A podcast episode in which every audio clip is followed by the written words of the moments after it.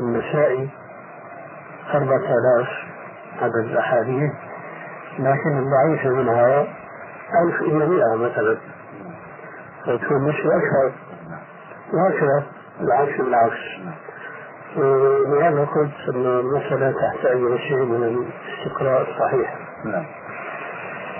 مش بذلك يتبين هذا بعد الانتهاء من صحيح داوود وضعيف ابي داوود وسنن النسائي يتبين هذا قريبا لاني أنا الان في صدد العمل فيه تمييز صحيح وضعيف بطريقه موجبه ليس بالطريقة التي سلك فيها في ابي داود نعم وعسى أن يكون ذلك قريبا ان شاء الله كان أيضا نقل في تعريف على شيخ من باب الترجيح نقد ابن الجوزي للسنة الأربعة في الموضوعات يقول انه ذكر حديث واحد من المسائل في الموضوعات وذكر من ذوي الاربعه هل هذا يدخل في الترجيح؟ هل ناخذ من الجوزي؟ لا ما إذا كان البحث محصورا في الموضوعات بينما كان البحث في الضعاف بصوره عامه. في سؤال آخر. وهو يتردد كثيرا عندنا في مصر له أن اخا اصطحب زوجته إلى مسكنه ثم ذهب إلى عمله. وقعدت امرأته مع امرأتي أو العكس بالنسبة لي. لو ذهبت إلى أخ لنا فلم أجده فدخلت أنا وزوجتي مسكنه. مع مع علمي السابق أنه يعني لا يكره أن أسكت هذا هل هذا جائز؟ إذا لم يحصل خلوة طبيعة الحال ما في شيء ما يمنع. ما دام في إذن من صاحب الدار كما ذكرت. وما دام أنه ما يترتب من ذلك شيء من الخلوة فما نجد ما يمنع من ذلك. في بعض الناس قالوا لا يجوز اعتمادا على زيادة في الحديث لا يخلون أحدكم بامرأة إلا مع ذي محرم منها. نعم. منها كلمة منها هذه صحيحة؟ ما يذكر الآن حديثين لأن هو فرده فردا لا أدري تحديدا نعم هذا ما عندي. هو ليس سؤالا إنما هو استفسار قد سجل عليك اسئله زياده نعم. سمعت امس في صلاة الجمعة في من صلاح الدين أحد الإخوة قال إنني سألت الشيخ ناصر الدين الألباني فقط اتاكد من صحة هذا الكلام. عمن يخلفه في المنهج العلمي الذي يحققه ونحو ذلك يعني مد الله في عمله. الله يحفظك. فقال الشيخ ناصر اجابني وقال رجل باليمن وذاك من حوالي بمصر هل هذا صحيح؟ والله ما الان لكن لما قلت فقد يكون صحيح إن شاء الله. هذا شيخنا أثر في الإرواء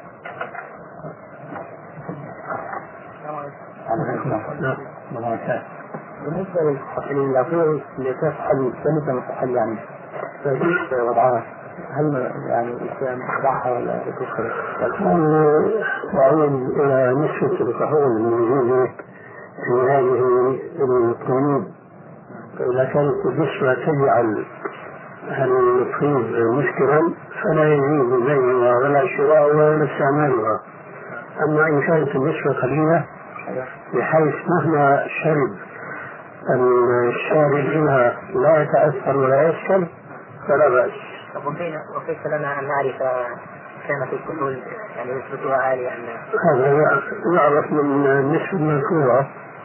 عادة يذكرون كحول بالمية سبعين أو خمسة وسبعين أو أقل من ذلك. هذا يذكرونه وهذا من نص الله لدينه بأقوال لا خلق له. أي نعم. وفي نقطة اليوم تصوم أم لا؟ لا تصوم إن شاء الله. تصوم غدا وبعد غد. غدا وبعد. نعم عن عاشوراء نعم. غدا يغني عن عاشوراء اليوم عاشوراء لأنه الحقيقة أنه في خلاف الآن بين الرزمانات الأردنية وبين السعودية. نعم. عاشوراء عندهم ليس بيوم وإنما وبن فإذا لم نصم اليوم على هذا الاعتبار قد فوتنا على أنفسنا تقديم التاسع على العاشر وحين ذاك فالخطف سهل لأن المقصود من قول الرسول عليه السلام لأصومن التاسع من عاشوراء لأن عشت من قابل لأصومن التاسع من عاشوراء هو مخالف لأخذ كتابه من يهودا فإذا لم يتيسر للمسلم تحقيق هذه المخالفة بصيام التاسوعاء فليصم الحادي عشر.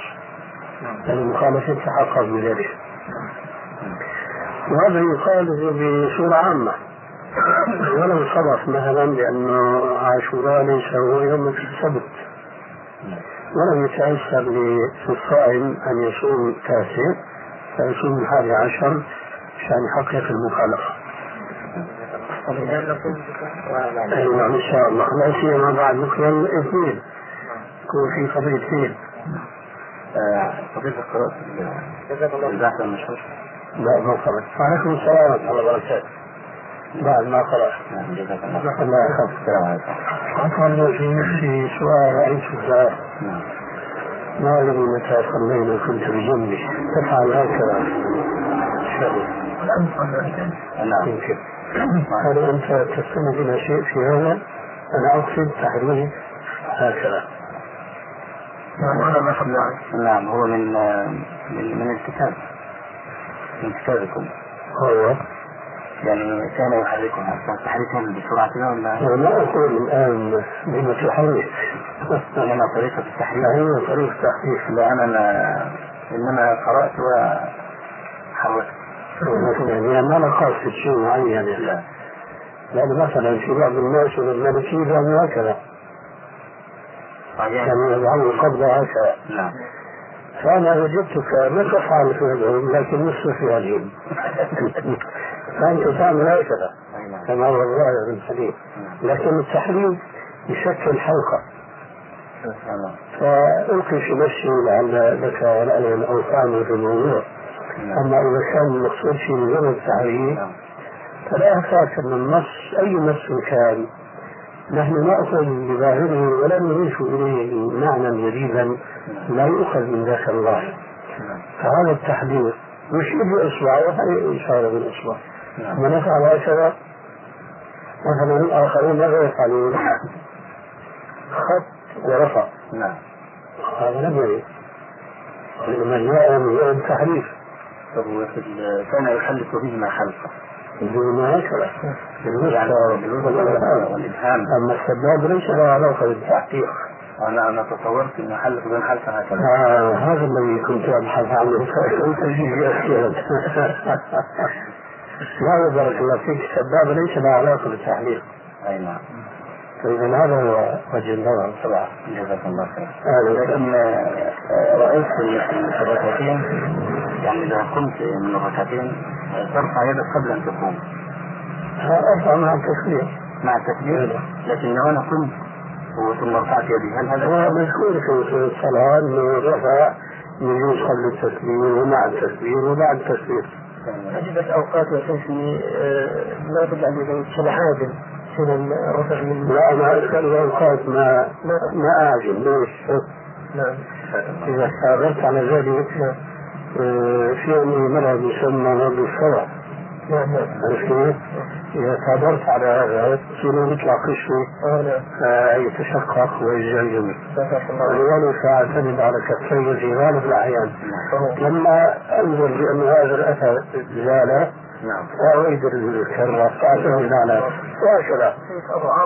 في المستشفى عليه نعم بس جاءني من ذلك خبر من أحد إخواننا بأنه في حالة طيبة إن شاء الله لكن العملية لسه ما أجريت له. يوم الاثنين إن شاء الله العملية نسأل الله له العافية والشفاء أهلا وسهلا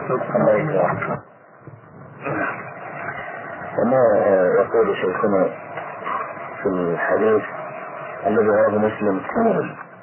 من حديث ابن عباس كان المسلمون لا يقاعدون أبا سفيان ولا يجالسونه. وفيه كما تعرفون. فهذا الحديث آه، الحافظ الذهبي يقول في سير النبلاء منكر ومن ثاني يقول غلط بل قال ابن حزم أنه كذب. موضع. فما تقولون فيه؟ لا يريد في سنده معروف فيه ضعف من جهة من اسمه كلمة بن عمار. نعم. ثم في بعض تفاصيل ما جاء في هذا الحديث وهو فعلا مستنكر يعني مخالف للمعروف من السيرة. لكن الذي يتوقف فيه هو يفهم هل يفهم عن الحديث برمته بالنصارى أم إنما آه، يستنكر منه النقاط التي خالفت السيرة الصحيحة. هذا ممكن التوقف عن الحكم بعريض الضعف من من حيث كلية الحديث يعني وعمومه أما النقاط التي استنكرها الذهبي وغيره نعم. فلا مجال للتوقف عن استنكارها. يعني تستنكر؟ أي نعم. هو قول ابن القيم في زاد معادله وحاول أوجه يحاول أن يوفق نعم طريق التوفيق خاص يعني طرق كثيرة لكن أولا كما لا خاص التوفيق إنما يصار إليه عند نسبة الإمام بصحة الرواية. أي نعم. أما وفي رواية أكل هذا ما فيها من الوعن والضعف من جهة نعم. وما في التكلف في التوفيق بين هذه الأمور المستنكرة من جهة أخرى. ولذلك نرى أن ما ذهب إليه الذهبي وغيره هو الأرجح مما ذهب إليه ابن القيم رحمه الله جميعا. نعم. هذا ما عندي حول هذه القضية آه، الشيخ الغماري آه، في تعليقه على كتاب آه، بدع التفاسير ترجمة لنفسه ثم تناول الشيخ الأشبال أحمد شاكر. وقال لم يكن له آه، علم بالصناعة الحديثية والشيخ محمد رشيد أعلم منه هل هذا صحيح من خلال معرفتكم بس وجلوه؟ لا العكس هو الصواب لا شك أن أحمد شاكر رحمه الله كان أقعد وأنكم في الحديث من محمد رشيد رضا وإن كان لمحمد رشيد رضا مشاركة في هذا المجال وله فضل كبير جدا في نشر السنة وعلم الحديث بواسطة مجلته المنار.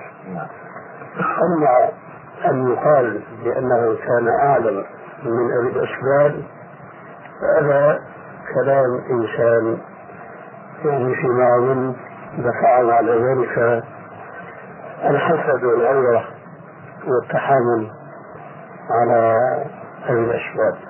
نعم والإمام معروف أنه عدو لدود لأهل السنة ولجماعة السلفيين الذين ينتمون إلى العمل بالسنة وعلى منهج السلف الصالح. فهو إذا نقد لا ينقد بعلم ولا بعدل وكثيرا ما ينقد بما يعتقد أنه خلاف ما يعلم. نسأل الله لنا والهداية طيب شيخنا آه، سؤال آخر. هل روى النسائي عن البخاري في سننه؟ نعم من سبيل وهل روى عن أبي داود في الثاني أبدا ما عليه والحافظ الذهبي في سير النبلاء يقول كل موضع رواه النسائي في سننه يعني وأبهم قال حدثنا أبو داود فلم يسمي فلم ينسبه فالظاهر أنه الثاني. وإن كان الحراني أبو داود الحراني سليمان بن سيف آه، روى عنه النسائي كثيرا مبهما. هذا قول عنه النسائي بدون أن يقول الحراني. آه.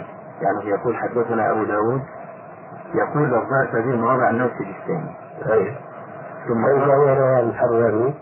ما هو يعني كيف نميز إذا يعني أيضا يقول روى الحراني أبو داود. نعم. والله هذه نقطة إن شاء الله تنبأ لها في سبب آه، تجهيز من الأحاديث الصحيحة من الضعيف من سنن أيوة. فشكر الله لك الله خير. شيخنا هل الكافر مخاطب بفروع الشريعة؟ ما عندي رأي في هذه المسألة ولا أعلم إذا كان يترتب وراء ذلك آه، مسألة عملية يعني مثلا أنا عندي تلفزيون والتلفزيون مثلا معروف الشادو ونحو ذلك فهل يجوز ان أن أبيع هذا التلفزيون لذاك النصراني فهو يستعين على سماع الغناء وسماع ورؤية الفجور ونحو ذلك هل أكون أنا آثم بهذه؟ هذه مسألة في اعتقادي الأمر فيها أنا لكن هل لها علاقة بالسؤال السابق؟ يعني أنا هم يقولون ولا مؤاخذة أن هذا مكلف الصلاة مثلا. هذا الذي يعنونه بسؤالهم السابق هل هو مكلف بالفروع أما في هذه الصورة التي سألت عنها أخيرا أن هل يجوز لك أن تبيع التلفزيون. فالجواب عن جوابه أنه لا يجوز لأن في ذلك مساعدة له على الإفساد في الأرض. يزيد على ذلك أن الآلة التي لا يجوز استعمالها شرعا فلا يجوز بيعها وإنما تحطم وتكسر فهذا الجهاز الذي هذا هو حكمه في الإسلام. لا ينبغي أن ينقلب هذا الحكم إلى أن يباع للكافر ليستعمله في معصية الله عز وجل. هذه مسألة في اعتقادي ليس لها علاقة بالمسألة الأولى. نعم. لكن بالنسبة لو أنا يعني أخذ هذه هذا السؤال يعني قبل أن ألتزم كان عندي ثلاث أجهزة التلفزيون الملون يعني تقريبا تعادل ألف جنيه فيقول هي الآن مدفونة لا أستخدمها وأريد أن أستغل المال ونحو ذلك. وفي تحسين الأجهزة بعد المال. فهل لهذا السؤال وجه يعني؟ قد سبق الرسول عليه السلام ببعض أفعاله. هذا العمل فإنه كما هو وارد في السنة الصحيحة في مسلم وغيره أنه لما نزل تحريم الخمر جاء بطلحة الأنصاري للنبي صلى الله عليه وسلم فقال يا رسول الله عندي زقاق من الخمر وإيتام لي. أفأخللها قال لا بل أهرقها فهنا إن كان يجوز لنا أن نقول إن في تحكيم هذا المحرم إسلاميا إيضاع للمال فقد فعل ذلك رسول الله صلى الله عليه وسلم حينما أمر أبا طلحة بإضافة هذه الزقاق علما بأن هذه المسألة أهون مما يبتلى به المسلمون اليوم من شراء هذه الأجهزة. لأن الخمر لم تكن من قبل محرمة.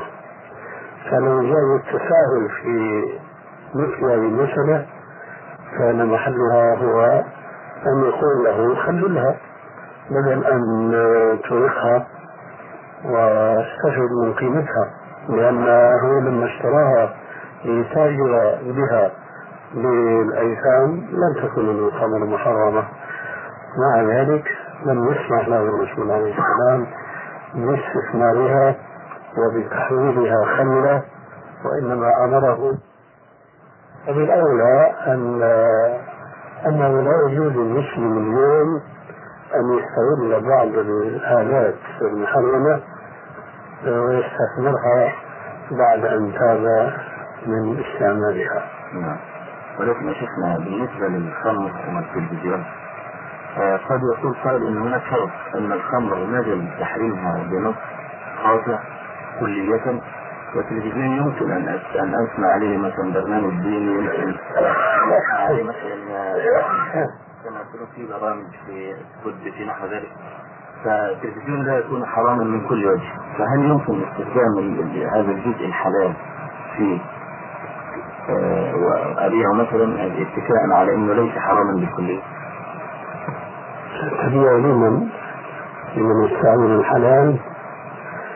وكان كذلك فليستعمل في الحلال. وعلى كل حال هذا التفريق مع كونه واقعا لكنه لا يبين التفريق بين الخمر وبين هذه الأجهزة وذلك لأننا إذا قلنا أنه في فائدة من استعمال التلفزيون فنحن نقول صحيح هذا فيما لو استعمل في تلك الحدود المفيدة لكن ما هي واقعية هذا أمر نظري.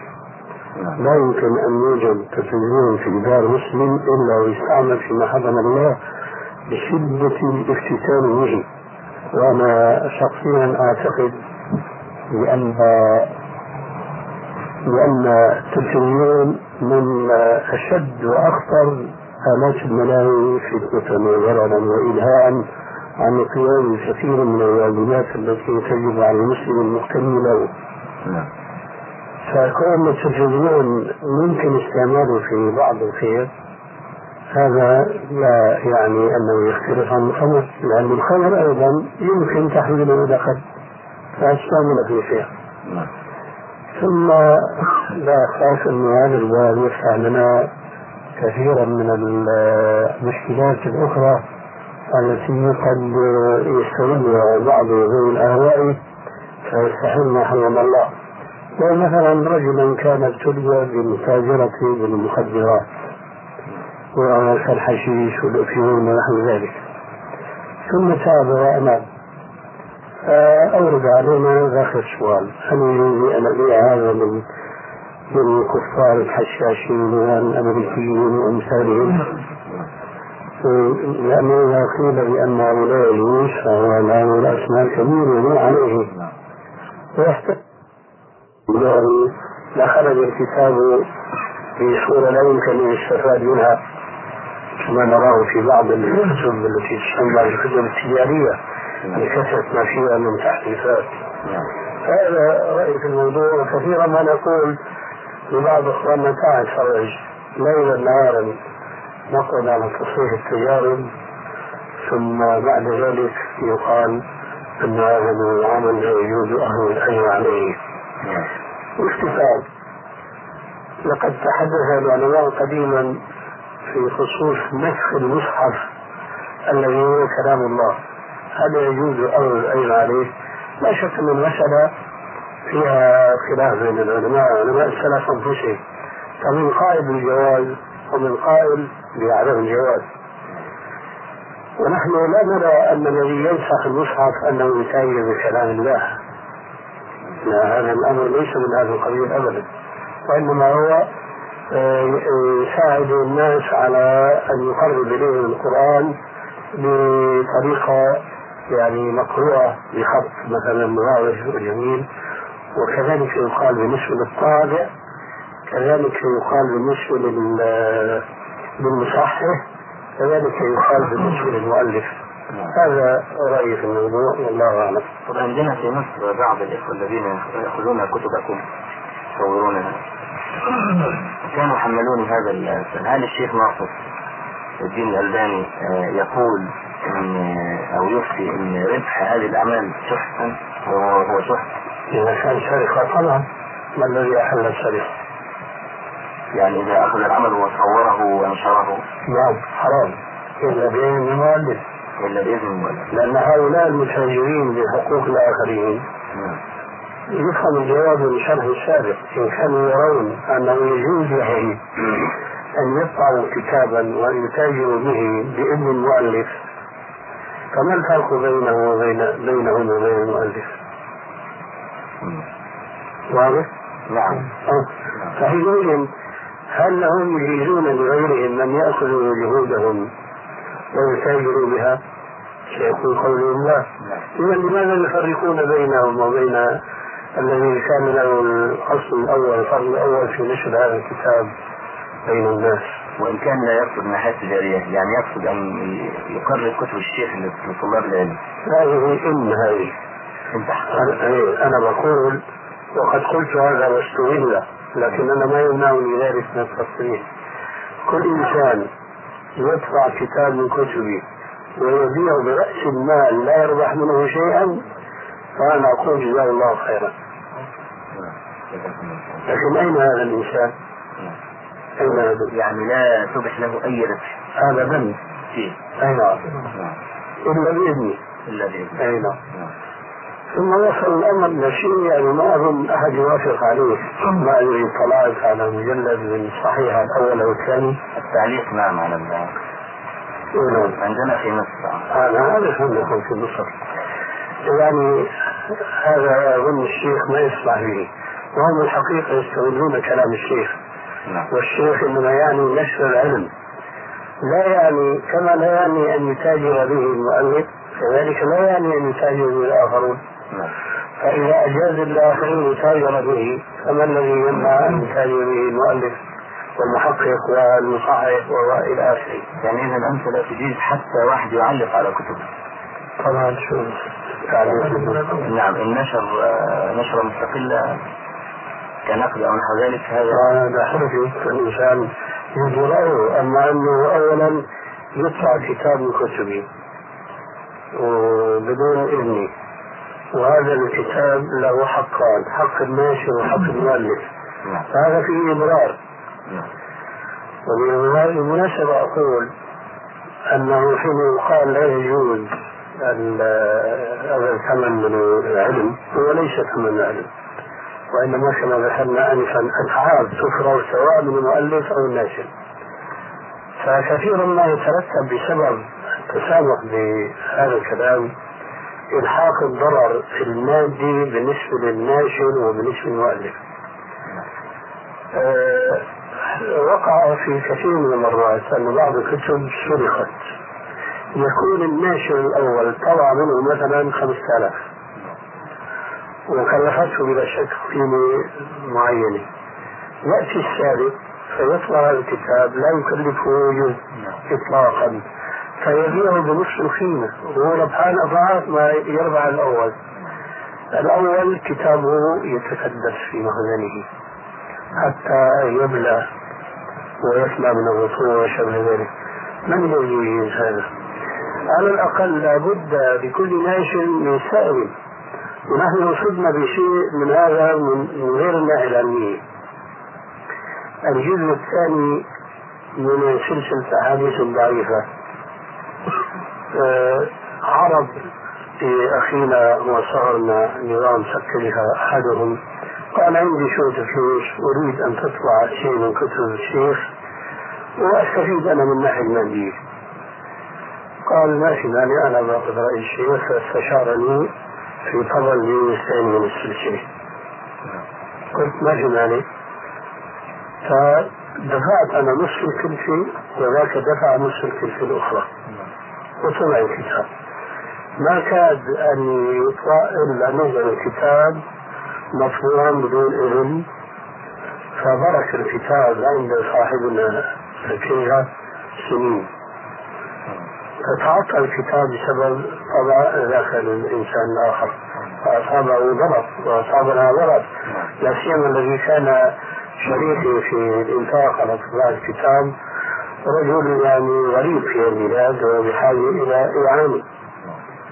وبدل أن يعني يحصل على إعانة حصل على الضرر.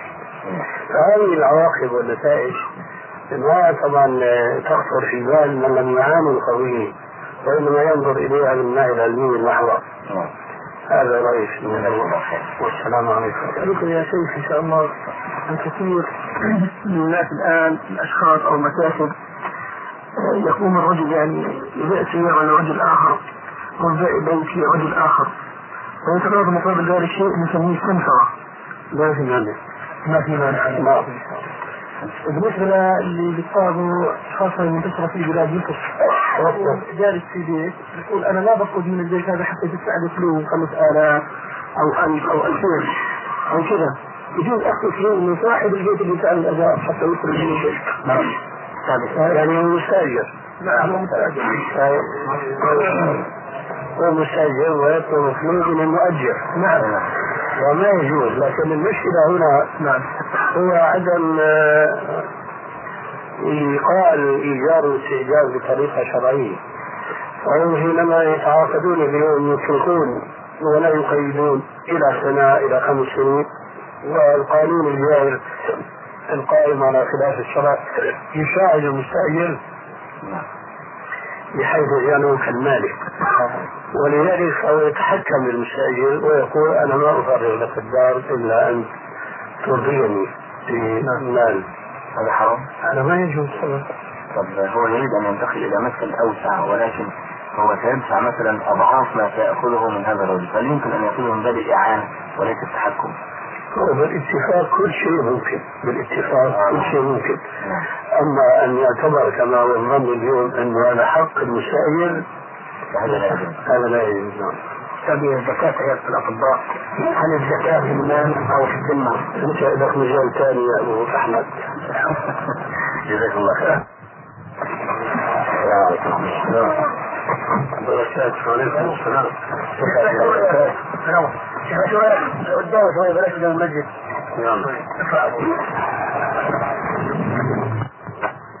مناسبة الكلام القادم أن شيخنا حفظه الله تعالى قبل بدء أسئلة ذلك اليوم سألني هل مر بك حديث في رفع اليدين في الدعاء بعد السلام من الصلاة أم لا؟ وهو في آه، هذه الأثناء كان يكتب آه، مقدمة المجلد الثالث من سلسلة الأحاديث الضعيفة. وكما أخبرني هو كان وصل إلى 30 صفحة أو 40 صفحة. وهو في هذه المقدمة يرد على الغماري وجماعة من هؤلاء. وبقية كلام الشيخ حفظه الله تعالى يلمح إلى ما آه، ذكرته أنت. مصانعات تقدم في العدة نعم. حديث أو أحاديث يذكرها بعضهم في رفع اليدين بعد الصلاة. بعد السلام. بعد السلام من التشهد؟ نعم. حينما يخرج من الصلاة. مر عليه شيء؟ ولا لا يذكر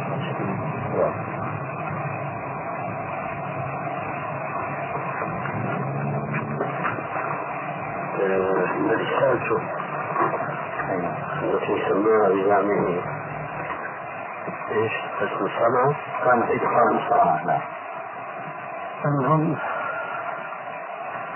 نشروا فيها رسالة واحد يوناني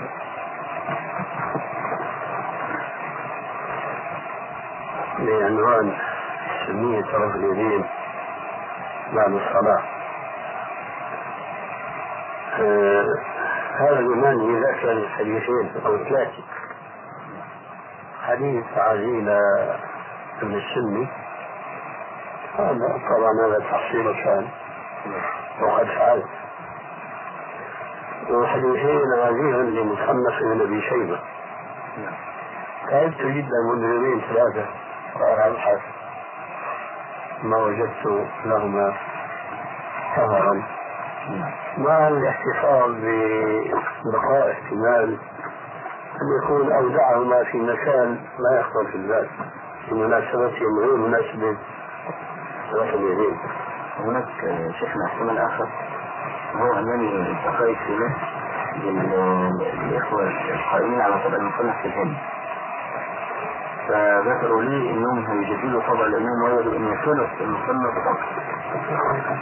يعني وجدوا على ابن والسلام وجدوا مخطوطة كامل آه، تشير إلى أن أكثر من مجلدين أو ثلاثة ساقط من هذا أقول نعم.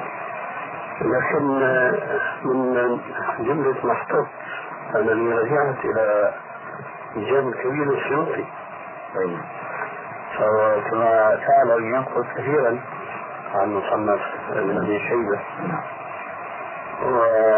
والحديثان من الأحاديث التي تدخل في تقسيم كتابه في قسم الأفعال. لأنها حكاية عما فعل الرسول. فهما على قاعدته ينبغي أن يريدهما في مسانيد في مسند الراوي. نعم. أحد الحديثين عن عبد الله بن الزبير نعم. والآخر عن الأسود العامري عن أبيه. مسند عبد الله بن الزبير رجعته لا يوجد فيه شيء من هذا القبيل. نعم. هذا الجامع الكبير السوري. الأسود العامري ليس له اسم في في الجامع الكبير. لأن وهذا أمر بدهي لأن الرجل آه، تابعي. وهو يقول عن أبيه ولدى مراجعتنا لترجمة الأسود وجدنا اسم أبيه عبد الله بن حاجب. المهم ما وجدت هذا الحديث ولا ذاك لا في الجامع الكبير ولا في المصنف. نعم وجدت في المصنف في كتاب الصلاة قسم من الحديث الذي ذكره الأعدل هذا اليماني. لأن الحديث أن الرسول عليه السلام صلى وانصرف. تمامه في نقل اليماني ودعا ورفع يديه. أنا وجدت الحديث المصنف لأنه صلى الفجر آه، ثم انصرف. انتهى الحديث. فوضعت احتمال يكون يذكر في كتاب الدعاء مثلا بكامله ما في في كتاب الدعاء فعلى كل حال يعني إن عثرت على شيء من هذا تفيدنا إياه إن شاء الله. هو حديث ابن السن كيف هو؟ وهذا من العجائب من عجائب أهل الاهواء أن هذا الأهل اليماني ذكروا يقول فيه عبد العزيز بن عبد الرحمن البالسي قال وفيه مقال. والظاهر من الميزان أنه حديث ضعيف لكن حديث ضعيف يوما به قضاء الاعمال لما نرجع إلى ترجمة البالسي وهو معروف بالضعف الشديد. الذهبي يقول فيه اتهمه الإمام أحمد. ويقول عن النسائي قال ليس بثقة. ويذكر كعادته أحيانا عادته أحيانا قال ومن بلاياه حديث كذا وكذا. مع ذلك فإن الاهدل يقول حديث ضعيف يوم أن يصلى الأعمال. وذكور الإمام هذا الهالك في ذاته لأن في ذلك مصلحة ويذكر في بعض كتبه منها رسالة الرد المقنع لما اطلعت عليها أنه من شروط العمل بالحديث الضعيف أن لا يشتم ضعفه. فإذا وجدوا حديثا ضعيفا من صالحه سكتوا عن شدة الضعف واقتصروا على مجرد التضعيف هكذا فعل اليماني وسكت على ذلك الغماري هذا الحديث اللي عزاه للمسلمين هذا حاله؟ بقي علينا نشوف الحديثين مع أنني في حدود ما ذكر الأسود هذا الذي يروي الحديث الأول عن أبيه هو يعني مجهول حسب ما تقتضيه السنة الحديثية لأنه ذكروا أنه لا يروي عنه سوى درهم. نعم. وكذلك أبوه. واسمه عبد الله بن حارس أيضا يقول حافظ الذهبي لا يعرف. مع ذلك الغماري في مقدمته على رسالة اليماني يقول أبوه صحابي. وهذا ليس بصحيح. عليكم السلام ورحمة الله. المهم هات ما عندك. بالنسبة للسؤال الذي سألته عنه عن حقوق الطبع ورأي الشيخ عبد العزيز نعم كنت نسيت جزئية في فتوى الشيخ فهو يجوز أن تأخذ حقا على الطبعة الأولى وهذا بمقتضى يعني يقابله عملك وتعبك ونصبك يقول أما باقي الطبعات فتعبك أنت أخذت عليه أجر فلا يجوز في باقي الطبعات يقول الطبعة الأولى هذا في اعتقادي قضية شافعية محضة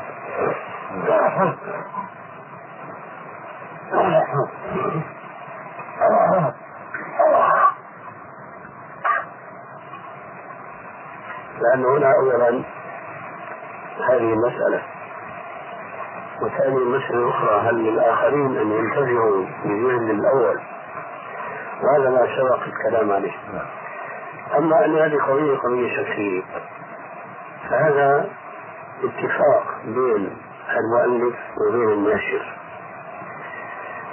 فكما يقال في حق الناشر هل له أن يأخذ عن طبعته الثانية يعني أجرا أو تعويضا أو لا يجوز. وما يقال فيه يقال في المؤلف الذي قام على الكتاب تأليفا وتحقيقا وإلى آخره نعم.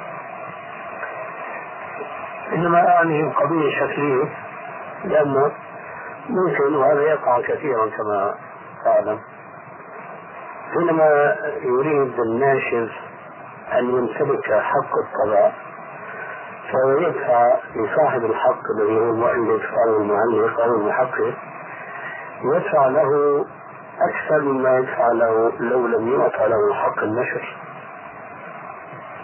وهذا واضح طبعا. لديه ترى هل قائل بأنه لا يجوز له إذا سلم بجواز الأخذ الأول فهو لا يستطيع أن يتحكم فيقول له أن يأخذ بالمية واحد اثنين ثلاثة خمسة عشرة عشرين إلى آخره.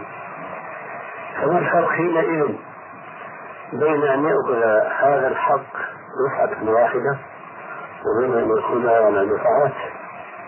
لا فرق في ذلك. ولذلك نقول أنه هذا التفريق قضية شخصية ليس لها علاقة بالحكم الشرعي يجوز أو لا يجوز.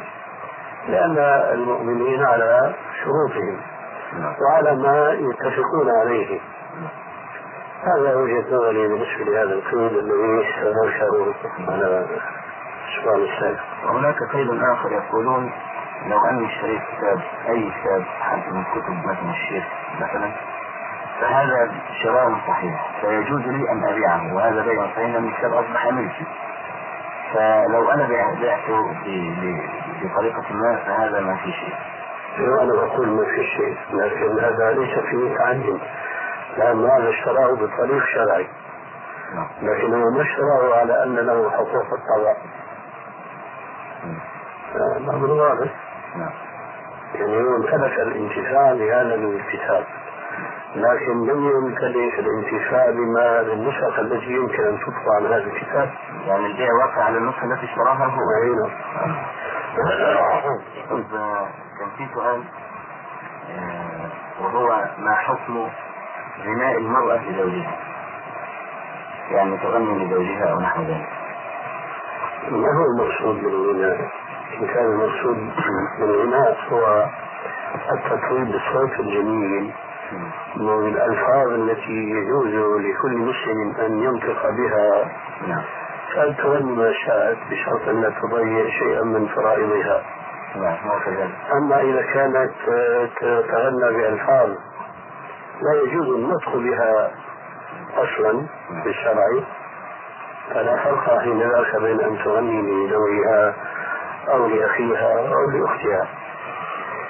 لأن الأمر كما تعلم من قوله صلى الله عليه وسلم الشعر كلام. حسنه حسن وقبيحه قبيح. فإذا تكلم الإنسان كلام قبيح فهو مؤاخذ عليه. وإذا تغنى به ازدادت المؤاخذة. فإذا يجب أن نفرق بين غناء وغناء. فإن غنت المرأة أمام زوجها بكلام مباح يقال إنه مباح فلتغني. ولتطربه بما شاءت من غنائها أما إذا كان المقصود بالغناء هو الأغنية الخليعة التي أصبحت مهنة لبعض الفاسقين أو الفاسقات فلا فرق حين ذاك بين غنائها لزوجها أو للغريب عنها طب ما خطورة أن تتغنى لزوجها بما شاءت؟ يعني ما الضرر في الشرع الذي سيقع؟ يعني زوجها مثلا يكون رد فعل مثلا هذا. سبق هل يجوز لها أن تتكلم كلام آه، لا يجوز النطق به؟ عموما لا. وخصوصا. لا فرق بين العموم والخصوص. يعني ما يستخدم الكلام.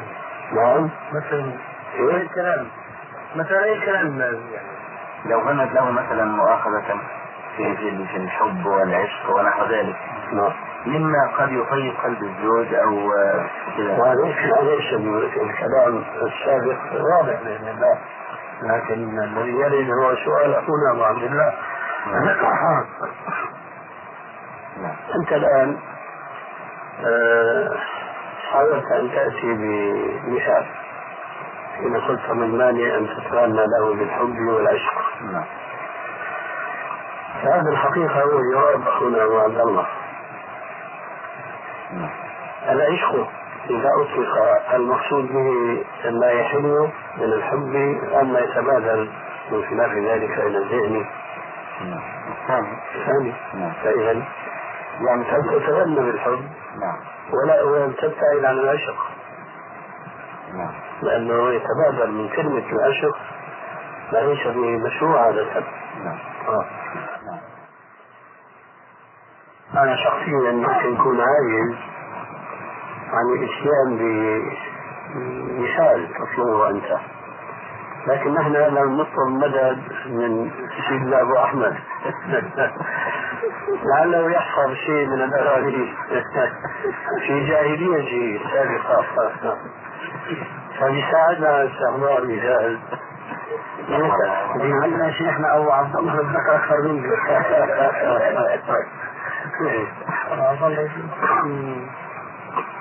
ففي مثلا يعني عادة يذكر في هذا الصمد الخصور والخمور والبطون والأرداف ونحو ذلك. مفهوم هذا الكلام طيب. فدعنا مثلا من ذكر الخصر لكن ذكر الخمر. لا يجوز هذا إسلاميا لأن فيه آه، آه، الاعتراف بجواز ما يفعله هؤلاء السكارى من وراء العشق والحب المزعوم حيث يجتمعون على الرقص وعلى المشروب المحرم ونحو ذلك. المهم إذا كنت عاجزا عن الإتيان بمثال للسبب الذي سبق ذكره وإن كنت قد قاررته فالكلام واضح جدا من قول عليه السلام الشعر كلام وحسنه حسنه وقبيحه قبيح هذه غيره. هذه عفوا. أحيانا كذلك بيكون في يعني في احد الاغاني مثلا بحلف بعيونها أو كذا من هذا؟ هذه جميل نعم. جميل هذا أنت تذكرت لا بيحلف بحياته بيحلف كذا حياته بيحلف كذا من جملة الأمثلة التي لا يجوز الكلام بها. ففي هذه وعلى ضوء هذا الإيجاز من الكلام. نستطيع أن ندخل في تفاصيل إذا استعملت أنا قرأت أمس من أخ مقبل الجهادي في كتاب له اسمه صحيح المسند من دلاء النور وهو في المقدمة يصف الشيخ محمد رشيد رضا الضلعي يعني يقول هو يعني كان ينضم إلى الأندية الماسونية فذكر ما أضر عن الإسلام فذكر محمد محمد جمال الدين الأفغاني الرافضي اسمه والشيخ محمد عبده وقال محمد رشيد رضا وليس كسابقيه في الضلال. يعني يعني هما أضل. نعم. لا هما. هما أضل منه. كما هو نحن بلا شك لا نؤيد الانضمام إلى أي جماعة. خاصة إذا كانوا معروفين بالمروح عن الشريعة. لكن نحن نتصور أن المسألة قابلة للاجتهاد. وأنا أظن في سيد رشيد رضا وهو قد خدم الإسلام خدمة جلة مهم به أن انضمامه إلى الماسونية إنما كان باجتهاد خاطئ منه. ولم يكن لمصلحة شخصية كما يفعل كثير من من لا خلاق لهم فنسبة للضلال لأنه صدر منه خطأ وضلال هذا أظن توسع غير محمود في إطلاق الدلالة على مثل هذا الرجل. الذي في اعتقادي إيه، له المنة على كثير من أهل السنة في هذا الزمان بسبب إشاعته لها ودعوته إليها في مجلته المعروفة بالمنار حتى وصل أثرها إلى بلاد كثيرة من بلاد الأعاجم المسلمين. لذلك أرى أن هذا في غلو من الكلام. ما ينبغي أن يكون من مثل أخينا هذا المقبل. نعم. وعلى كل حال آه، تريد صديق لا عيب فيه والعيب يفوق بلا دخان نعم.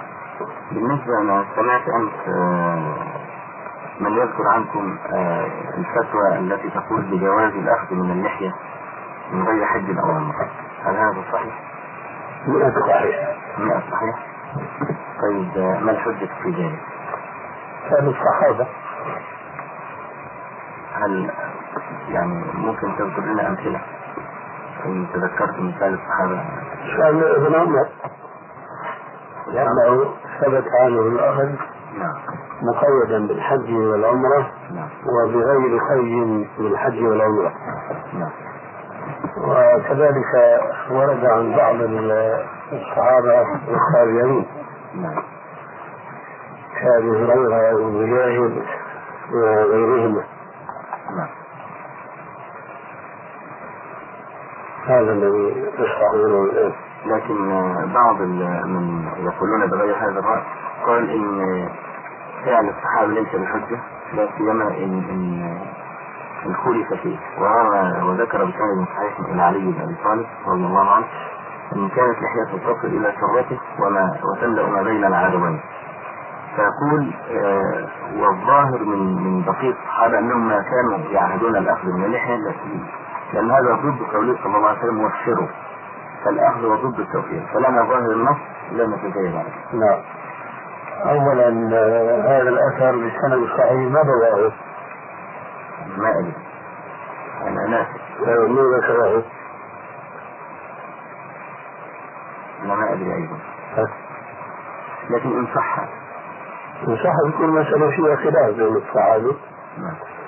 وهذا يعني صحابي من جملة الصحابة فحينئذ آه، تكون مسألة من موارد الاجتهاد والنزاع لكن أنا ما أرى التوسع في الموضوع قبل التحقق من صحة هذا الأثر.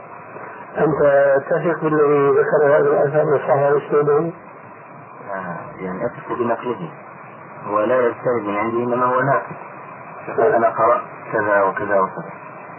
فنقله أثق به.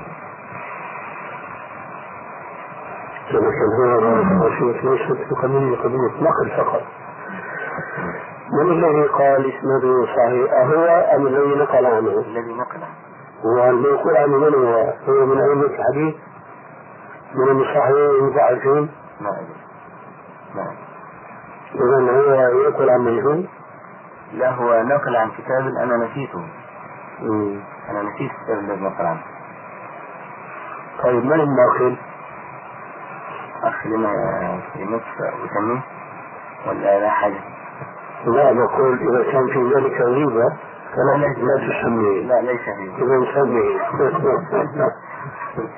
وأخ أبو عبد الرحمن إبراهيم ابن عبد الله. هذا من المشتهرين بالحديث. إبراهيم بن عبد الله. ما هو آثار؟ هذا الأخ طبعا هو ما غيره. ككتاب أو أي رسالة مثلا كتاب. آه نعم له كتاب المعاني والمباني. بين الغزالي والألباني مم. يناقش آه، قول الشيخ الغزالي في مقدمة التفسير أنا آخذ بروح الحديث ولا آخذ بنصه. فهو يناقش معنى الح- الحديث وردناه في هذه النقطة وله كتاب إرواء الظن ينتهي لماذا؟ نعم ينتهي إلى ضرورة الوقوف على المعنى على المبنى يعني إن كان المبنى يساعد على المعنى أهلا لكن لا أتجوز وأتوسع وأرفض الأحاديث الصحيحة بدعوى أن المعنى غير مطابق أيوه وله أيضا وله كتاب إرواء الظني في تخريج سنن الدارين. آه، مقصورة هذه الأشياء ولا لا تزال في عالم مخطوط؟ لا هو ما زالت في عالم مم. وأنت قرأت الذي نقلته عنه في كتاب له أم هو قال لك؟ لا سمعت سمعت سمعت؟ نعم. أيضا نقلا عنه. نقلا عنه فهي رواية منقطعة أو نازلة. لا أو الوسيط هذا تثق به؟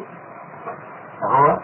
لا الوسيط الذي نقل لك عنه. لا لا أنا لا هو. على كل حال نحن نتوقف الآن لأنه استبعد جدا. صحة مثل هذا الخبر. لكن يا شيخنا لو لو ثبت وتعارض فعل الصحابة أليس الرجوع إلى ظاهر النص أولى؟ لا؟ في شيء هنا أذكره لك. المسألة تختلف تماما عن بعض المسائل التي يخالف فيها بعض السلف ظاهر النص. نعم.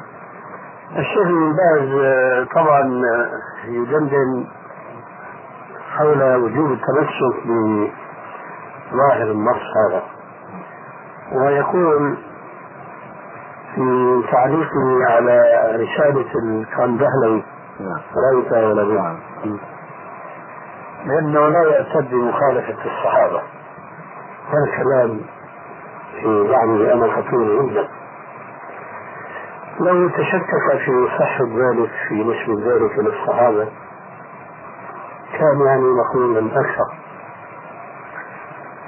فكيف نحن نتصور هؤلاء الصحابة وعلى رأسهم ابن عمر أن نقول فيه إنه إما لعدم فهمه لعموم النص أو إطلاقه وإما مع فهمه خالف سنة الرسول عليه السلام مع أنه من بين الصحابة هو الصحابي الخليل الوحيد الذي عرفنا عنه غلوه وتشدده في اتباع آه، أفعال الرسول عليه السلام حتى ما كان منها جبلية ولم تكن من السنن التعبدية. فما ما يمكن أن يقال بأن مثل ابن عمر هذا؟ الحريص على اتباع الرسول عليه السلام وقد صاحبه ما شاء الله من سنين يرى الرسول عليه السلام يطابق قوله فعله وفعله قوله ثم يأتي هو ويخالف القول والفعل معا هذا أبعد ما يكون عن مثل هذا الصحابي. يمكن أن يفترض مثل هذه المخالفة بالنسبة لصحابي من الأعراب مثلا من البدو اللي جاء إلى الرسول عليه السلام وآمن به وسمع منه بعض النصائح أو بعض المسائل ثم رجع إلى غنمه إلى إبله إلى باديته أما ابن عمر الذي صاحب الرسول عليه السلام وحرص ذلك الحرص الغريب الشديد في اتباعه عليه السلام حتى فيما يرى الآخرون أن هذا ليس من اتباع في شيء وإنما حبه أولى به إلى الغلو في اتباع الرسول عليه السلام فيما ليس به سنة. هذا غير من الصعب جدا أن نتصور أنه يأتي إلى شيء يرى الرسول عليه السلام يفعله ويؤكد بذلك قوله وعفو لها ثم هو لا يعفو فيخالف ما رآه في الرسول وما سمعه من الرسول. وفي اعتقادي لا يشك كل لب وعقل أن هذا الخطاب الذي يسمعه الصحابي بصورة عامة وابن عمر بصورة خاصة مباشرة من فم الرسول عليه السلام إلى أذنه سيكون هو أفهم له من أي رجل آخر يأتي في آخر الزمان أو في قديم الزمان ولكنه لم يسمعه من الرسول صلى الله عليه وسلم مباشرة. لكن ابن عمر قيد يا شيخنا بالحج أو الأمر فقط. لا لا قلت لك آنفا ثبت عنه هذا وذاك. ثم هذه مسألة ممكن تكون بيننا وبينك مثلا. مثلا أنت ترى الأخذ بفعل ابن عمر في الحج والعمرة بالسبب الذي ذكرته. لكن الشيخ من باز وأمثاله لا يفرقون لأن هذا فعل ابن عمر. الموضوع ليس الآن موضوع القيد ولا الإطلاق في الحج والعمرة أو مطلقا الموضوع الآن أنه سواء كان الأخذ في الحج والعمرة أو كان الأخذ في غيرهما أيضا فهو في وجهة نظر ابن باز وغيره من أهل العلم لا فرق في هذا وهذا كل ذلك يخالف النص في مفهومه. لذلك نحن ما ندخل الآن في التفاصيل على أني أجبتك لأنه ثبت عنه الإطلاق القيد هذا ليس قيدا وإنما هو جزء من أجزاء النص العام. فهذا وجهة نظري في الموضوع. لكن شفنا بالنسبة للفتوى آه، بيستغلها بعض الناس لدرجة إن اللحاهم تكون هكذا لا تكاد تظهر مثل ما قال كان دهلوي كحبات الرز. نعم. هو كذلك. فلا يجد سيما المسلم بتوفير اللحية وأنها تكون سابقة ونحو ذلك. اي نعم. لكن نحن لا نزال نقول للتوفير ونضع له حدا لا يتجاوزه المسلم وهو ما ثبت عن ابن عمر. اللي هو القبضة أي نعم. يعني إذا كأن مجمل الفتوى أنه بعد القبضة لا يأخذ. اي نعم. إذا رجعنا إلى القيد. القيد أي قيد اللي هو القيد كان إذا حج أو اعتمر. لا لا. لا يا أخي في في عندنا قيدين الآن. نعم. قيد زمني وقيد موضعي. قيد يتعلق باللحية وقيد يتعلق بالزمن. نعم فنحن نحكم الآن في اللحية. فليس لذلك علاقة يعني نعم. الحمد لله. طب سؤال يا شيخنا. مم. بالنسبة لأدوات التجميل. نعم. آه، أولا هل يجوز بيعها؟ ثانيا هل يجوز أن تستعمل الزوجة؟ أدوات التجميل لزوجها؟ لو عكست في الترتيب كان أولى. لأن البيع والشراء مبني على جواز الاستعمال. فإن جاز الاستعمال جاز البيع والشراء. إن لم يجوز لم يجوز. وأنا أرى أن بيع أدوات التجميل معروف اليوم. نعم. لا يجوز لأن ذلك من عادات الكافرات أو الفاسقات من المسلمات. ف- بناء على هذا وعلى النصوص التي تعرفها من النهي عن التشبه بالكفار وما فيه أيضا بالاضافه إلى ذلك من تغيير خلق الله عز وجل فلا أرى جواز الاستعمال بالتالي لا ارى جواز البيع والشراء. طب إن كان هذا مما يعني يطلبه الزوج ويبعث على المودة والألفة بين الزوجين. ما شاء الله. يعني هو قال لها أنا أحب أن تفعلي كذا وكذا. نعم. ف لا يطلب منها ما يجيزه الشرع وما لا فلا نعم. ما هو منها أن يطلب ما يجيزه الشرع. فإن كانت مغلوبة على أمرها يعني إن لم تفعل يعني صار شقاق ونحو ذلك. هل لها مع علمها أنه محرم؟ أن تفعله خشية أن تدمر حياتها. طبعا الجواب معروف لديك لكن تريد أن تسجله. لا طاعة لمخلوق في معصية الخالق نعم. على السؤال هذا. المقصد والتجميل في أشياء ما فيها ألوان. كما بحثنا في هذا ما في مانع إذا كان ما طور الشكل الأوروبي هذا ما في مانع. نعم. آخر سؤال. بالنسبة لعيادة الأطباء كيف نخرج الزكاة عليها مع أنه يحول الحول؟ هي الكلية يعني الدكتور عنده مستشفى أو عيادة.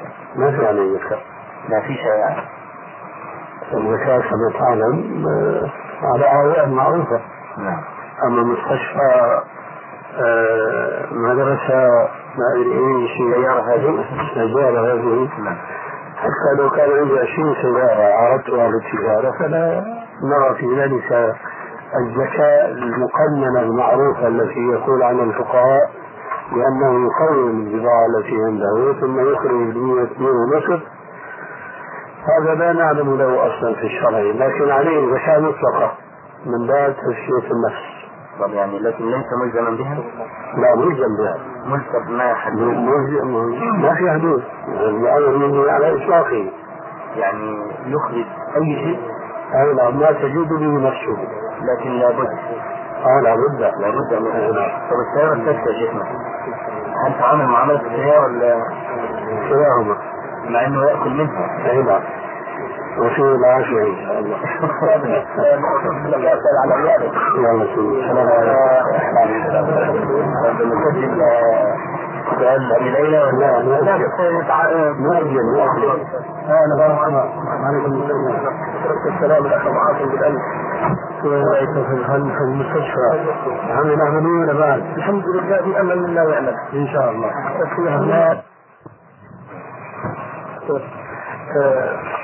مسألة يا شيخ بالنسبة لرجل تشارك مع الآخر بنفس رأس مال 1000 دينار ل 1000 دينار.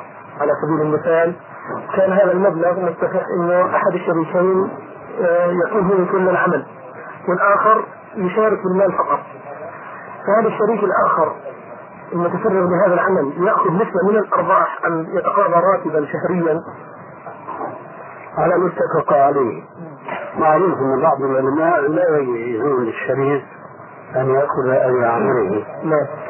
لكن أنا لا اجد فيما علمت مانعا من ذلك لكن بشرط أن يكون ذلك رفاقا عليه بينهما. ولا يفرض هو نفسه لا على شيء ويقول له أنا بيطلع لي كذا نعم فاذا اتفق على ذلك فالمؤمنون عند شروطهم نعم نعم؟ تضارب هل صاحب المال يطلب منه أن يعوضه جزءا من المال لأن هناك فرق لا تاتي على الذي دفع المال. هما كلاهما صاحب المال. لكن إذا حصلت خسارة أصابت آه، صاحب المال والجهل ذهب ما ذهب من ماله وذهب معه جهده نعم. أما أن يطالبه بشيء فليس له ذلك. نسأل سبق أن تكلمنا معكم بهذه المسألة. على سبيل المثال في السبعين اقترضت مبلغ من المال بألف ليرة سوري الآن جاء وقت السداد. الألف ليرة سوري الآن قيمتها الشرائية في الأسواق أو القيمة العدلات ما تساوي شيء. تحليل السداد هل يكون السداد بألف ليرة فيما كانت الألف ليرة قبل عشر سنوات أو خمسة أو ثلاث؟ تعدل شيء كبير والآن ما تعدل شيء. تكون السداد بنفس القيمة أم بالقيمة مثلا على حسب سعر سعر البيع والشراء ضرب ثلاث أو ضرب خمسة أو كذا. الذي يراه الله أعلم أنه أن الوفاء يكون على نسبة قيمة الليرة حينما استقرض نعم. وليس حينما يوفي وقد نزلت القيمة. والعكس بالعكس أيضا. لأن لو ارتفعت القيمة فهو يبقى ما يساوي ليرة يومئذ وليس في الساعة ساعة الوفاء نعم. أقول هذا مع العلم أن بعض العلماء يذكرون عن الإمام الشافعي رأي غريبا جدا يقولوا بأن ال- الخليفة أو الإمام إذا عطل عملة وكان قد استقرضها إنسان فليس عليه شيء. ذهب به فأنا أرى بأن هذا فيه ضرر وفيه خسارة واضحة من جهة ثم في ذلك سد في باب الإحسان إلى الناس بالقرض الحسن لأنه حينما يعلم الناس أن الليرة مثلا أو الدينار أو الجنيه قد ينخفض. إلى نصف القيمة فيريد أن يوفيه في سعر من الوقت الحاضر في ذلك إضاءة كبير يرتفع الإحسان بين الناس بعضهم بعض ولذلك آه، فالعجب في مثل هذه القضية هو ما ذكرته آنفا والله أعلم. هل في عليه هذه العملات عن الذهب والفضة مثلا؟ المقياس هو الذهب وأنا أعتقد أنه من مساوئ الحياة الاجتماعية اليوم هو فقدان عملة النقدين الذهب والفضة وحلول مكانهما العملة الورقية. لأن هذه العملة الورقية كما نعلم جميعا ليس لها قيمة ذاتية إنما قيمتها قيمة اعتبارية. ثم تتدخل عوامل عديدة من ما هو اقتصادي من ما هو سياسي فتجعل هذه العملات الورقية خافضة رافعة. أما الذهب والفضة فليس كذلك. ولذلك حينما يقال رخص الذهب أو الفضة في الحقيقة العلة الورقية اللي عم يلعبوا فيها الدول الكبيرة هذه هي التي ترفع عملتها أو تخفضها حسب مصالحها الذاتية. فالمرجع هو الحقيقة المقدار. لكن مع الأسف اليوم لم يبقى مفتوحا في التعامل شيء من هذين النقدين. في هذا المجال لو أحد الناس أراد أن يذهب ويشتري ذهبا. وعندما يعني صعد الذهب كانت قيمته تعادل ألف دينار ورقم. فهو ما وجد معه إلا 800 دينار. فقال لصاحب المحل سأحمل لك المال غدا. فأنت بالحال يكون آه هذا على كل حال يتفرع من كلامنا السابق. العلم الورقية قيمتها مدعمة بالذهب؟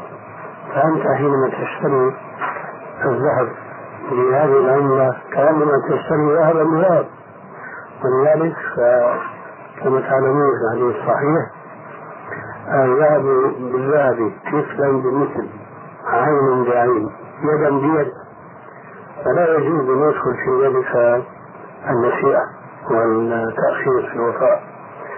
فما دام العلم الورقية ليس قيمة ذاتية فلا يجوز إلا أن يدفع فوره ومن فروع المسألة في اعتقادي مسألة خطيرة جدا وهي أنه لا يجوز التوسع في المتاجرة بالعملات الورقية وإنما يخلط منها الإنسان في حدود الحال والضرورة أما أنه يتلقى فرصة مثلا حدوث عنده من العملات وهو يشتريها ثم بينتظر ارتفاعها فبيبيعها وهكذا فهذا نوع من القمار عندي أو من الربا.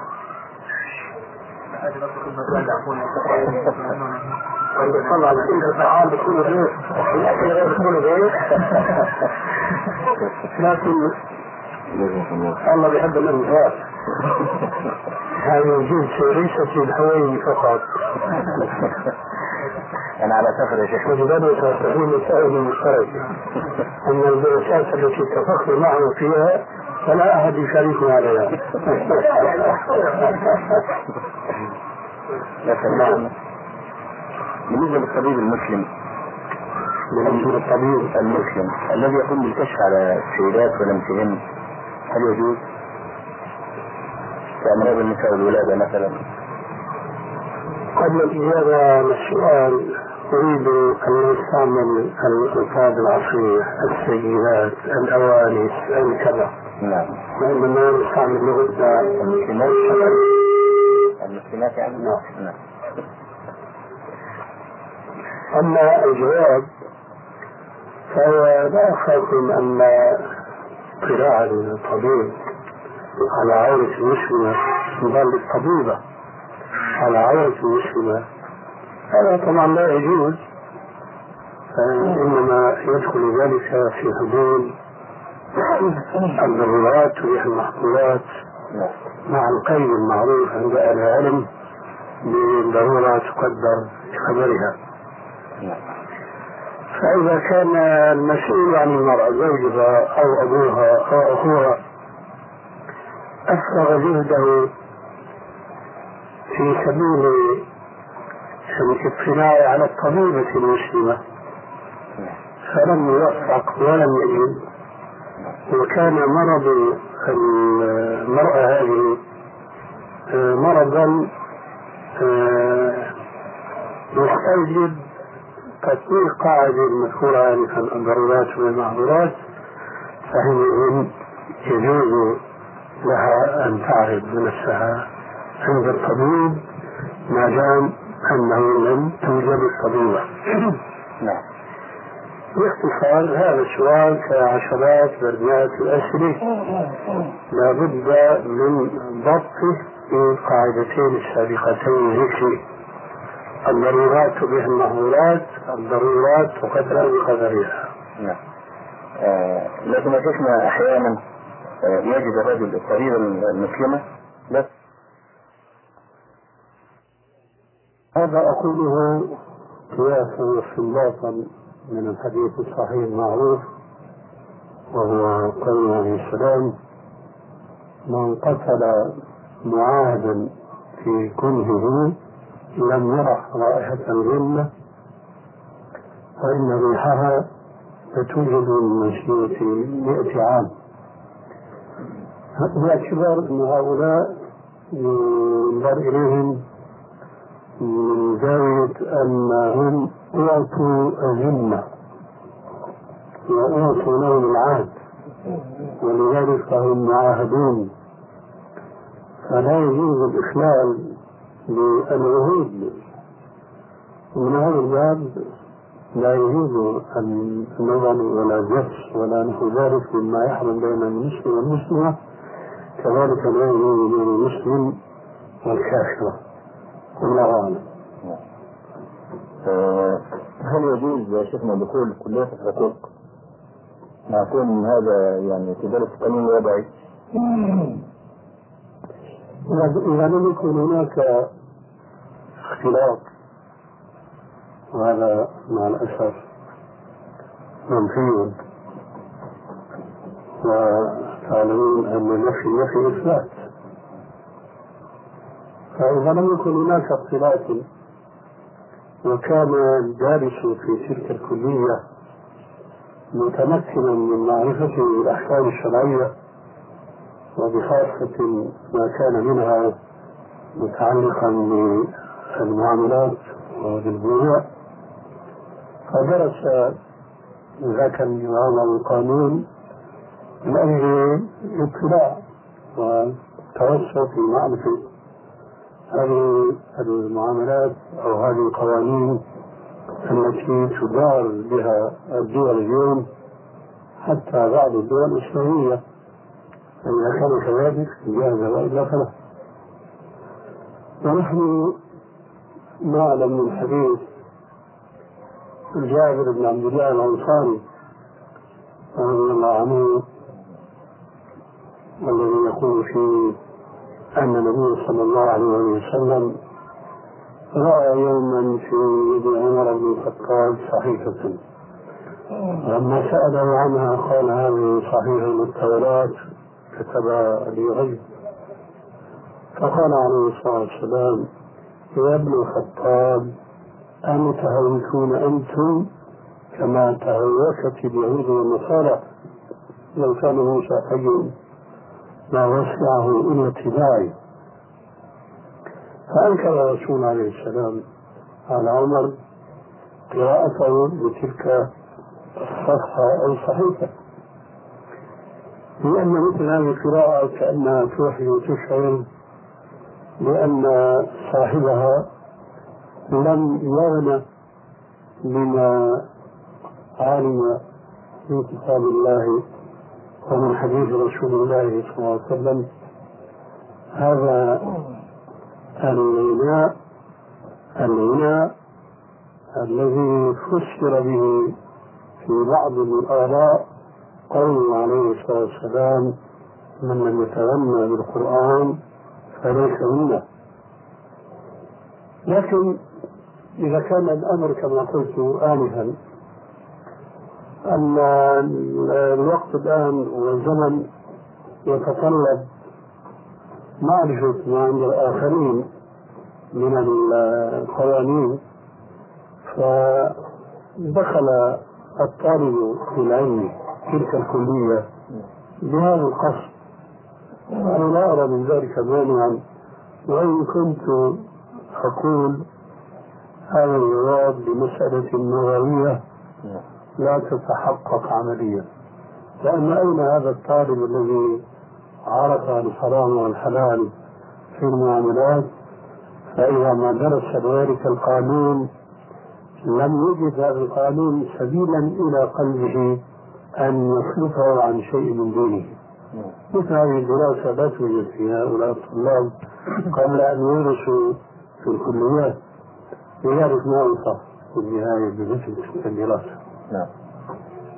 طيب نعم.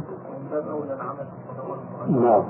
مثلا شفنا الآن أحكام الدول وكذا تجري على هذه وإذا المسلم لم يدخل ولم يفهم يقولون إنه تضيع حقوق المسلم وأظهر شيء. وحكمات قضية الجهاد عندنا ودخول المحامين والتبرئة ونحو ذلك. فهل ده يعتبر تبرير أو تشوير لدراسة قانون وضعي والطرافة به والحكم به وإن لم أعتقدها من أجل تفريق المسلم من الورثات. هذا يشبه كثيرا من الأسئلة. التي فيها أو تكون فيها مزاد خطيرة؟ هنا مثلا هل يجوز أن نقدم نساءنا وبناتنا وأخواتنا ليتعلمن الطب حتى يكون هناك طبيبات آه هذه الطبيبات يقومون بوظيفة الطلاب بدل الأطباء السؤال السابق نعم.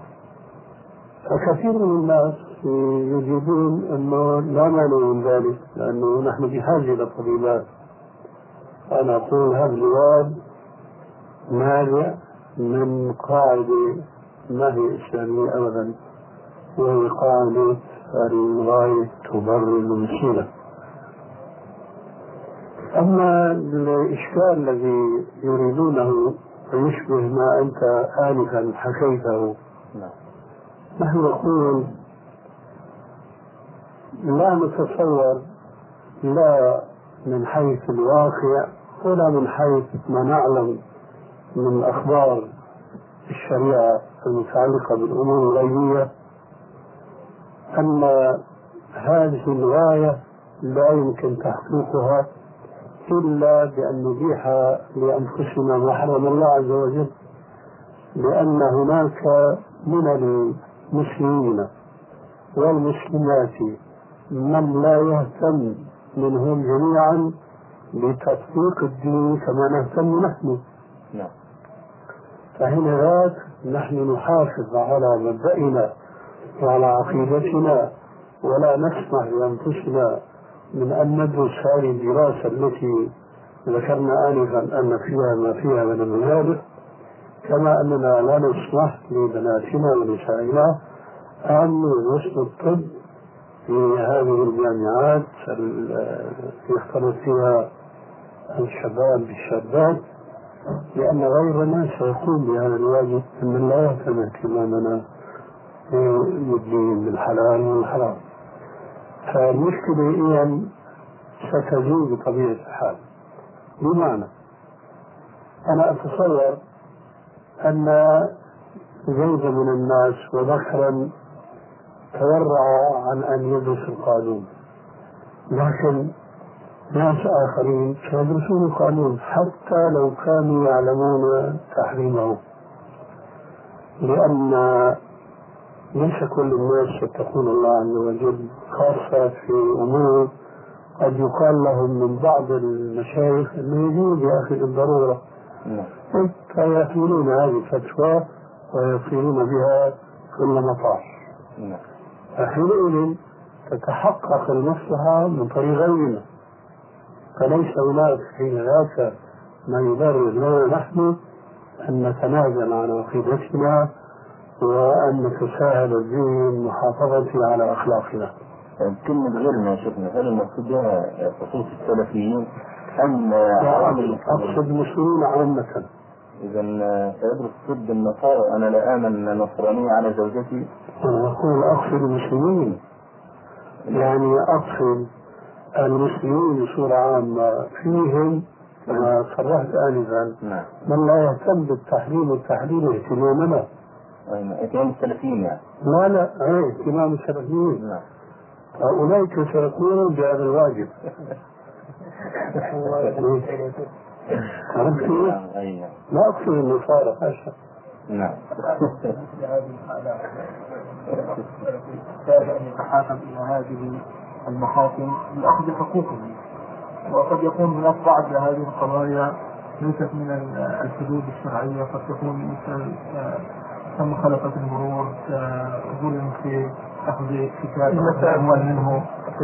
فهل يجوز في مثل هذه الحالة أن يذهب إلى محامي يترافع له أمام القضاء ويتحقق بهذه المحاكمة وكان هو لا يتحاكم من الطاغوت في مثل هذه الجزئيات التي أنت تشير إليها. فيجوز ولا مانع من ذلك أبدا. نعم. سؤال يا شيخنا. هل الضرائب حلال؟ مع كوني أدفع الزكاة الضرائب هي نقوش وهي مما لا يجوز في الإسلام. وفرض الضرائب هو مثال صالح لفهم قاعدة المصالح المرسلة. ومتى تكون حادثة من الحوادث مصلحة مرسلة يجوز تبنيها ويجوز التمسك بها أحسن ما قرأت بهذه المناسبة كلام لشيخ الإسلام ابن تيمية وهو يؤكد عموم قوله عليه السلام كل بدعة ضلالة وكل ضلالة في النار.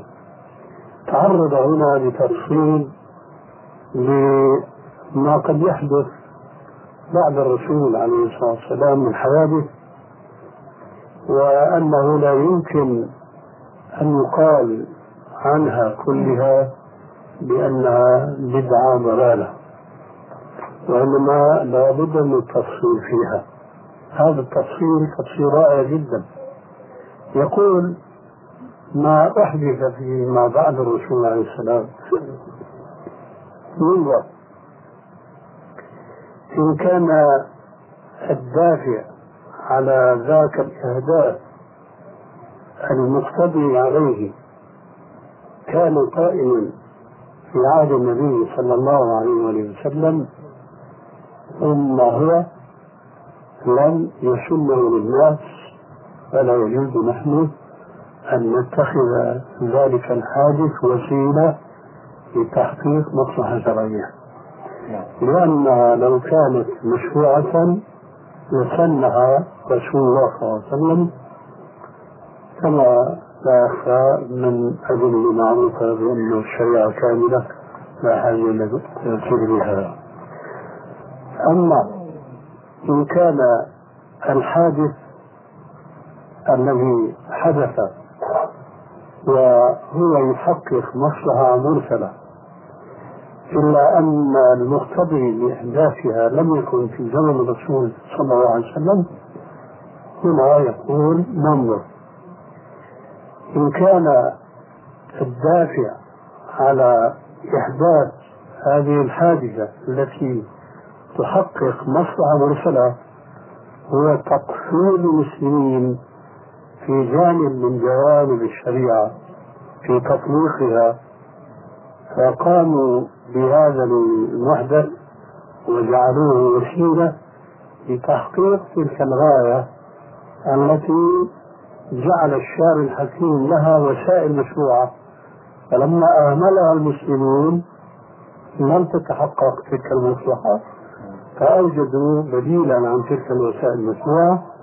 فهنا يقول هذه ضلالة لا يجوز التمسك بها وتدخل في عموم الحديث السابق كل بضعة ضلالة كلها في النار.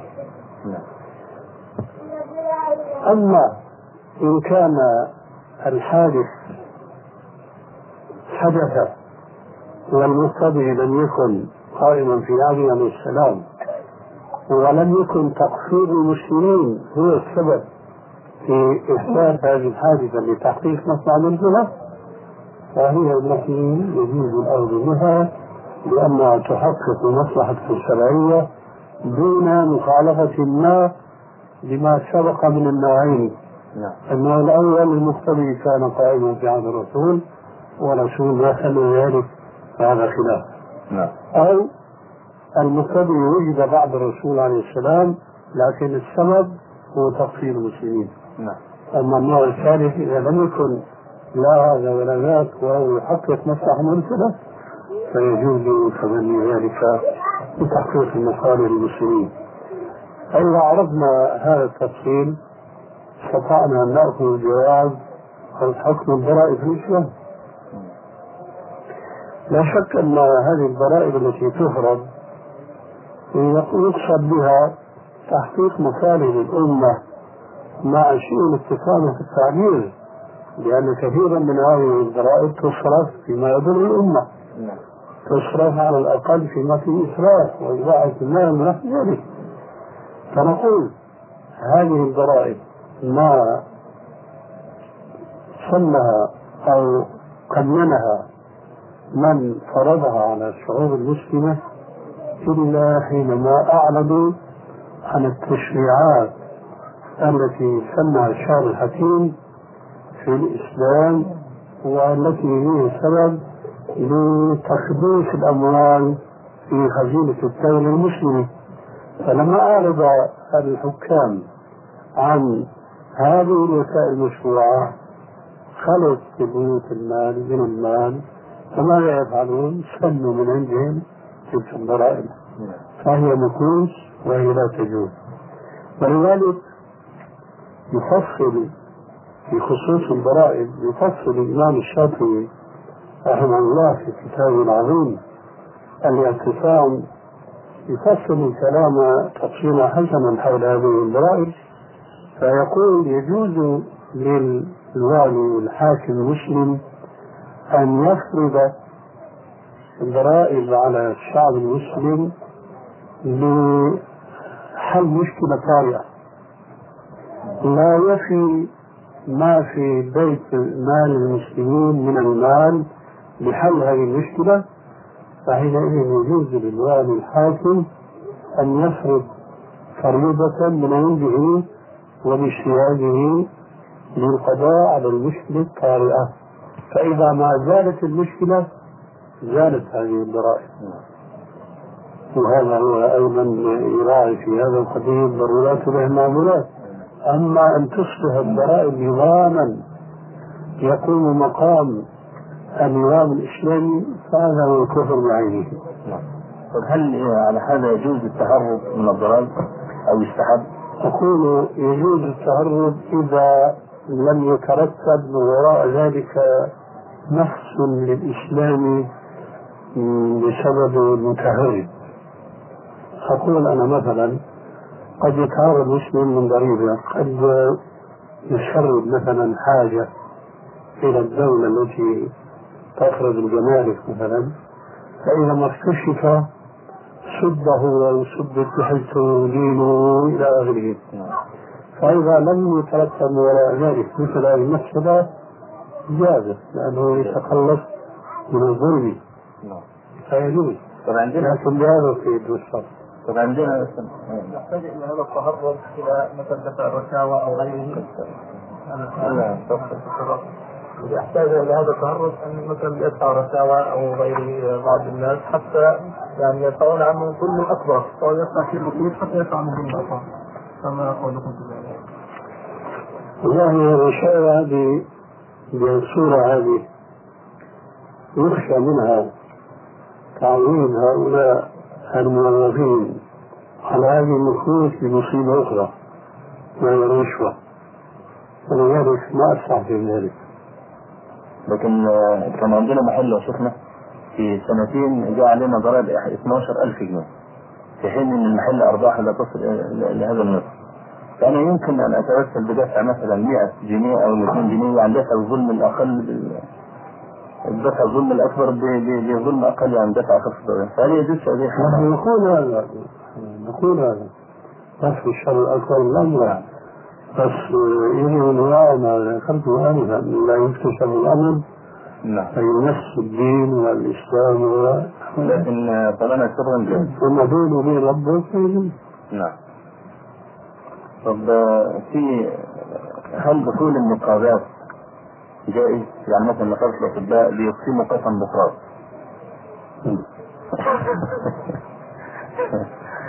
وأي نقابة ب- بتحدث فيها أقسام آه، مثلا بما معينة مثلا بخصوص. فهل آه، جائز هذا؟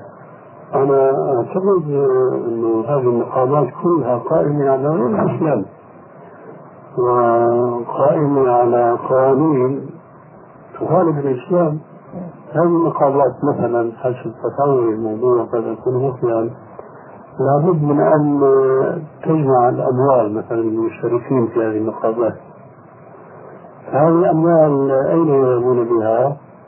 يجمعونها في البنوك. فإذا سيكون المشترك فيها شريك.